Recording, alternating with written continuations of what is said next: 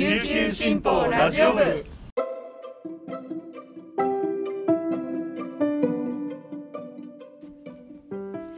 おはようございます。沖縄から届ける声の長官琉球新報ラジオ部です。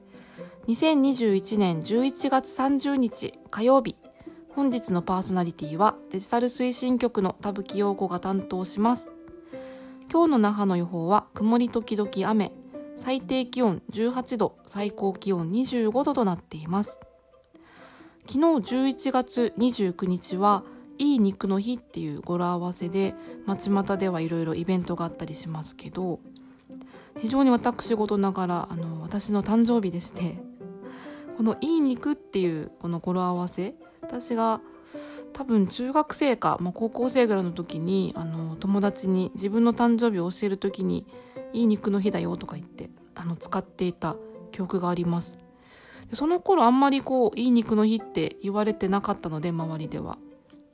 非常に勝手にあの私が最初に名付けたんじゃないかなぐらいに思っています。すいませんあの同じ誕生日の方いたら是非反論してください。ということであの昨日はあのまあ誕生日でお休みでもあったので、まあ、昼からお肉を食べに行きました。で夜も肉食べてですねもうとっても美味しくてもう幸せな気分でこう一日を終えたんですけど今めっちゃ胃もたれしていて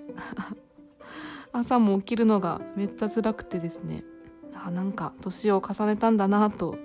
そんなところで自覚している今日この頃というか今日今です。はい。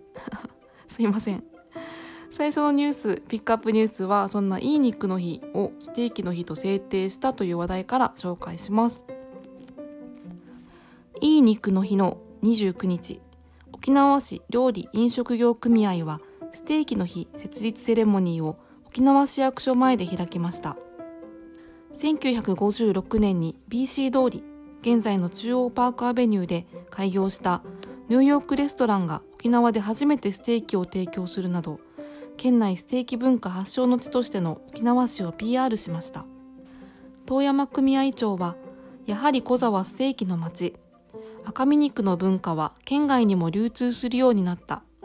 毎月29日の肉の日にもイベントをしていきたいと語り沖縄市発でステーキの日を宣言しました。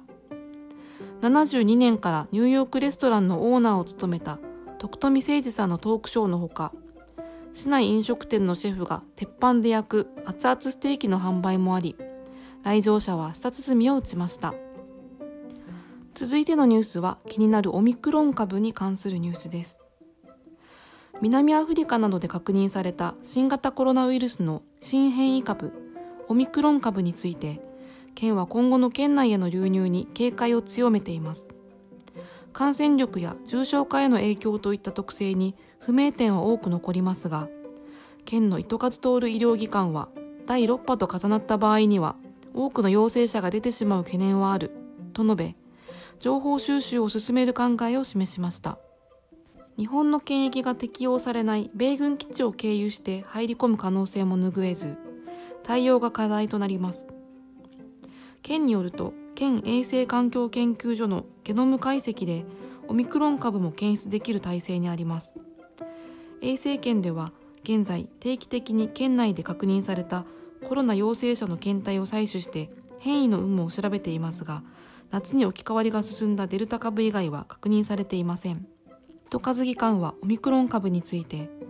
国内に入って流行した場合沖縄県に入ってくる人には慎重に対応しなくてはいけない。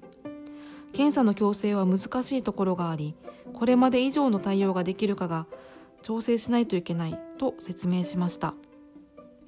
最後のニュースです。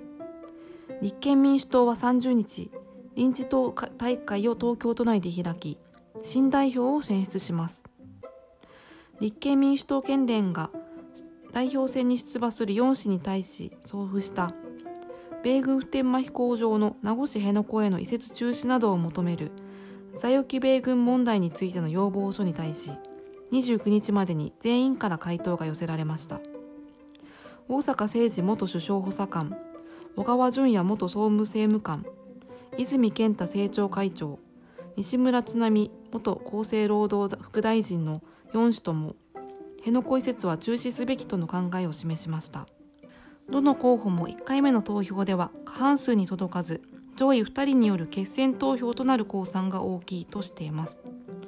新代表の任期は2024年9月末まで。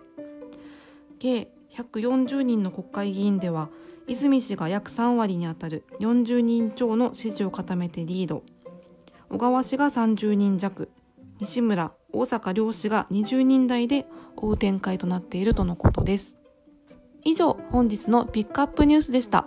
今日紹介した記事の詳しい内容は琉球新報の紙面や琉球新報のウェブサイトからもチェックできますのでぜひアクセスしてみてください。